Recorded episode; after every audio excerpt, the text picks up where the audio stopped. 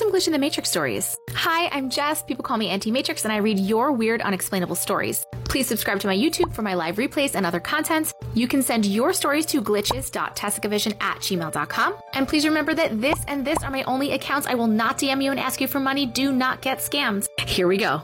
This story is a story that my father told me that happened to him.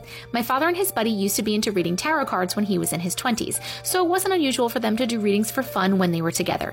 One day, my dad went over to his friend's house and was just hanging out. All of a sudden, his friend looks at him and was like, Hey, do you want to see what heaven looks like? What?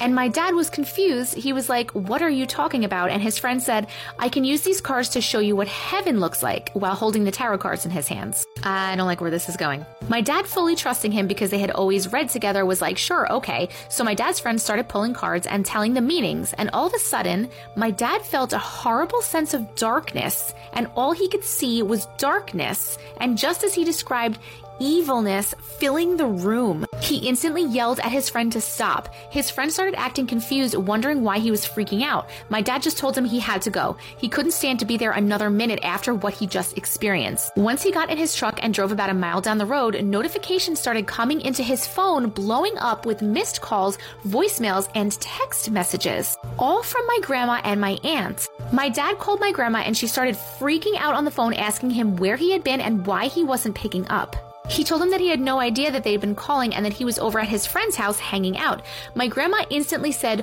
What are you talking about? We have been trying to call you because. We have been trying to call you because your friend died in a car wreck. What?